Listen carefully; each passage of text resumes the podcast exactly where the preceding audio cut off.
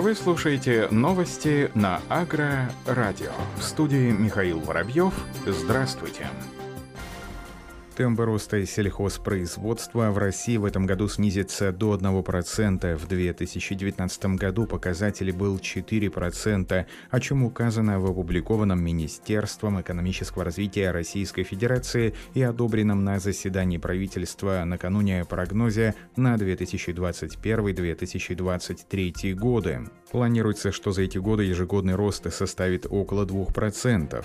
С 2019 по 2023 7,5%. Согласно прогнозу, валовой сбор зерновых и зернобобовых культур в этом году ожидается в объеме 122,5 миллионов тонн против 121 миллиона 200 тысяч тонн в 2019. В перспективе до 2023 года производство зерна за счет роста урожайности и площади сева увеличится до 137,5 миллионов тонн, что на 13,5% выше показателя 2019 года, указано в прогнозе. Сбор сахарной свеклы в этом году снизится на 27% до 39,5 миллионов тонн против 54,5 миллионов тонн в 2019 году. Производство сахара составит 6,5 миллионов тонн, что почти на 15% меньше, чем в 2019. Сокращение производства связано с перенасыщением внутреннего рынка и сокращением площадей под сахарной свеклой, поясняет Минэкономразвитие. Урожай подсолнечника в этом году снизится более чем на 7% до 14 миллионов 300 тысяч тонн против 15,5 миллионов тонн в 2019 году. Выработка растительных масел упадет на 9% до 6 миллионов тонн. В 2023 году сбор подсолнечника прогнозируется в 17 миллионов 300 тысяч тонн, что более чем на 12% больше, чем в 2019. Рост производства растительных масел составит 21% по сравнению с 2019 годом и достигнет более 8 миллионов тонн. Согласно прогнозу производства замороженных овощей, кроме картофеля и грибов, в 2023 году достигнет 86 тысяч тонн, что почти на 3% больше, чем в 2019, переработанного и консервированного картофеля почти 335 тысяч тонн или на 8% больше. Опасный вредитель атаковал посевы кукурузы в Брянской области. Специалисты отдела защиты растений филиала Россельхозцентра по Брянской области сообщают, что во всех районах наблюдается массовое заселение посевов кукурузы гусеницами стеблевого мотылека. Они заканчивают питание на початках и готовятся к уходу на зимовку в нижнюю часть стебля кукурузы, сообщает пресс-служба ведомства. Для борьбы с вредителем Россельхозцентр по Брянской области рекомендует как можно ниже скосить кукурузу при уборке, после этого провести дискование глубокую вспашку. При заготовке силосной массы из кукурузы с массовым заселением ее стеблевым мотыльком желательно применение силосной закваски. Начиная с весны необходимо проводить фитомониторинг посевов кукурузы. При обнаружении бабочек и яйцекладок мотылька проводить защитные мероприятия, обработку инсектицидами. Эффективным методом является биологический выпуск трихограммы и габробракона, которые контролируют численность вредителя. Ученые Крымского федерального университета разработали уникальную систему активной биологической очистки воды, которая позволяет делать сточные воды пригодными для полива. Об этом сообщает пресс-служба КФУ. Данная система отлично себя зарекомендовала при использовании в прудах для разведения рыб, в фонтанах Севастополя. Теперь накопительные водоемы для установки системы доочистки будут расположены вблизи очистных сооружений, откуда очищенная химическим способом вода будет поступать в ставки для биологической доочистки.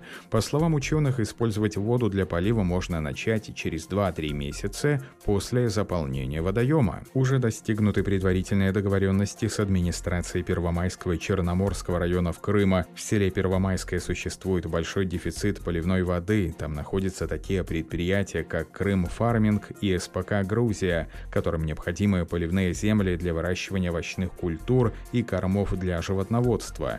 водоемы на 60 тысяч кубических метров и 100 тысяч кубических метров полностью с избытком покроют потребность этих предприятий в поливной воде. В Черноморском районе планируется сделать несколько прудов для рекреационной зоны и полива садов. Самая затратная часть системы – биокерамические гранулы, заселенные специальными сообществами бактерий. Но разработчики отмечают, что поскольку вода из накопительных ставков будет использоваться для полива, по программе «Мелиорация» государство возместит до 90% вложенных средств. Волгоградские аграрии уже скоро смогут взять на вооружение новую культуру фенхеля. Сейчас над его адаптацией к климату работают ученые-аграрии. Растения культивируют с древнейших времен, используют как в кулинарии, так и при производстве лекарств. Об этом сообщает Волгоград ТВ. Растение для Волгоградской области новое, пока представлено слабо. По вкусу фенхель похож на укроп, растение в большей степени является лекарственным. Средства от кашля, препараты для профилактики и лечения глазных заболеваний, нормализации пищеварения — далеко не полный список применения фенхеля в фармацевтике. Фенхель применяют в косметологии и кулинарии, при этом растение может быть как однолетним, так и двухлетним. Культивируют растение, пытаются сделать максимально адаптированным к условиям региона на опытных полях Волгоградского аграрного университета. Если у фермеров будет интерес, ученые готовы помочь. Семена более прихотливого овощного фенхеля ученые планируют получить уже в следующем году. У селекционеров нет сомнений, что эту культуру смогут адаптировать к непростым волгоградским условиям. Международная исследовательская группа ученых ведет работу по выявлению утраченных одомашненными томатами генов. Ученые использовали интегрессивную популяцию диких видов, адаптированных к пустыне, и одомашненный сорт томатов для изучения переноса связанных с дикими видами признаков плодов на генетическом, регуляторном и метаболическом уровнях. В этом исследовании ученые использовали передовые генетические ресурсы, а также мультимодальное, молекулярное и фенотипическое профилирование для проведения интегративного анализа в плодах томатов. Исследования позволили установить причинно-следственные связи между вариацией генетических последовательностей, количественными изменениями экспрессии генов и уровнями метаболитов и изменениями сложных фенотипических признаков. Ученые наблюдали изменения в экспрессии генов и метаболизме. К примеру, накопление защитных метаболитов оказывало влияние на сложные фенотипы, такие как устойчивость к патогенам.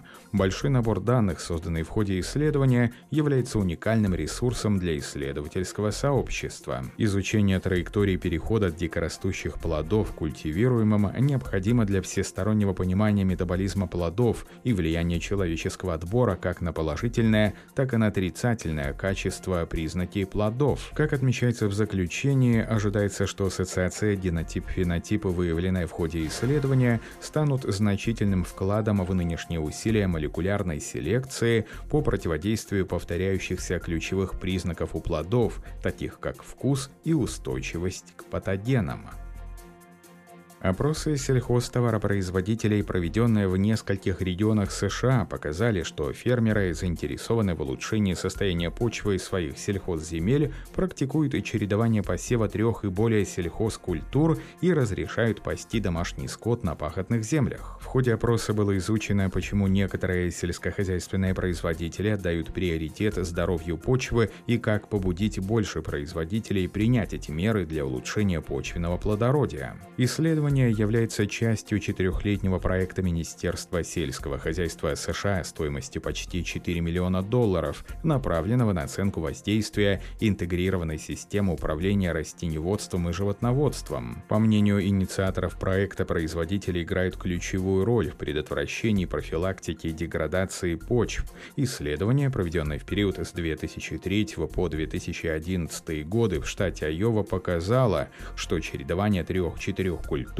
увеличивает урожайность кукурузы и сои на 4-9% и снижает нормы внесения удобрений и гербицидов, по крайней мере, на 80% по сравнению с обычным планом севооборота сои и кукурузы.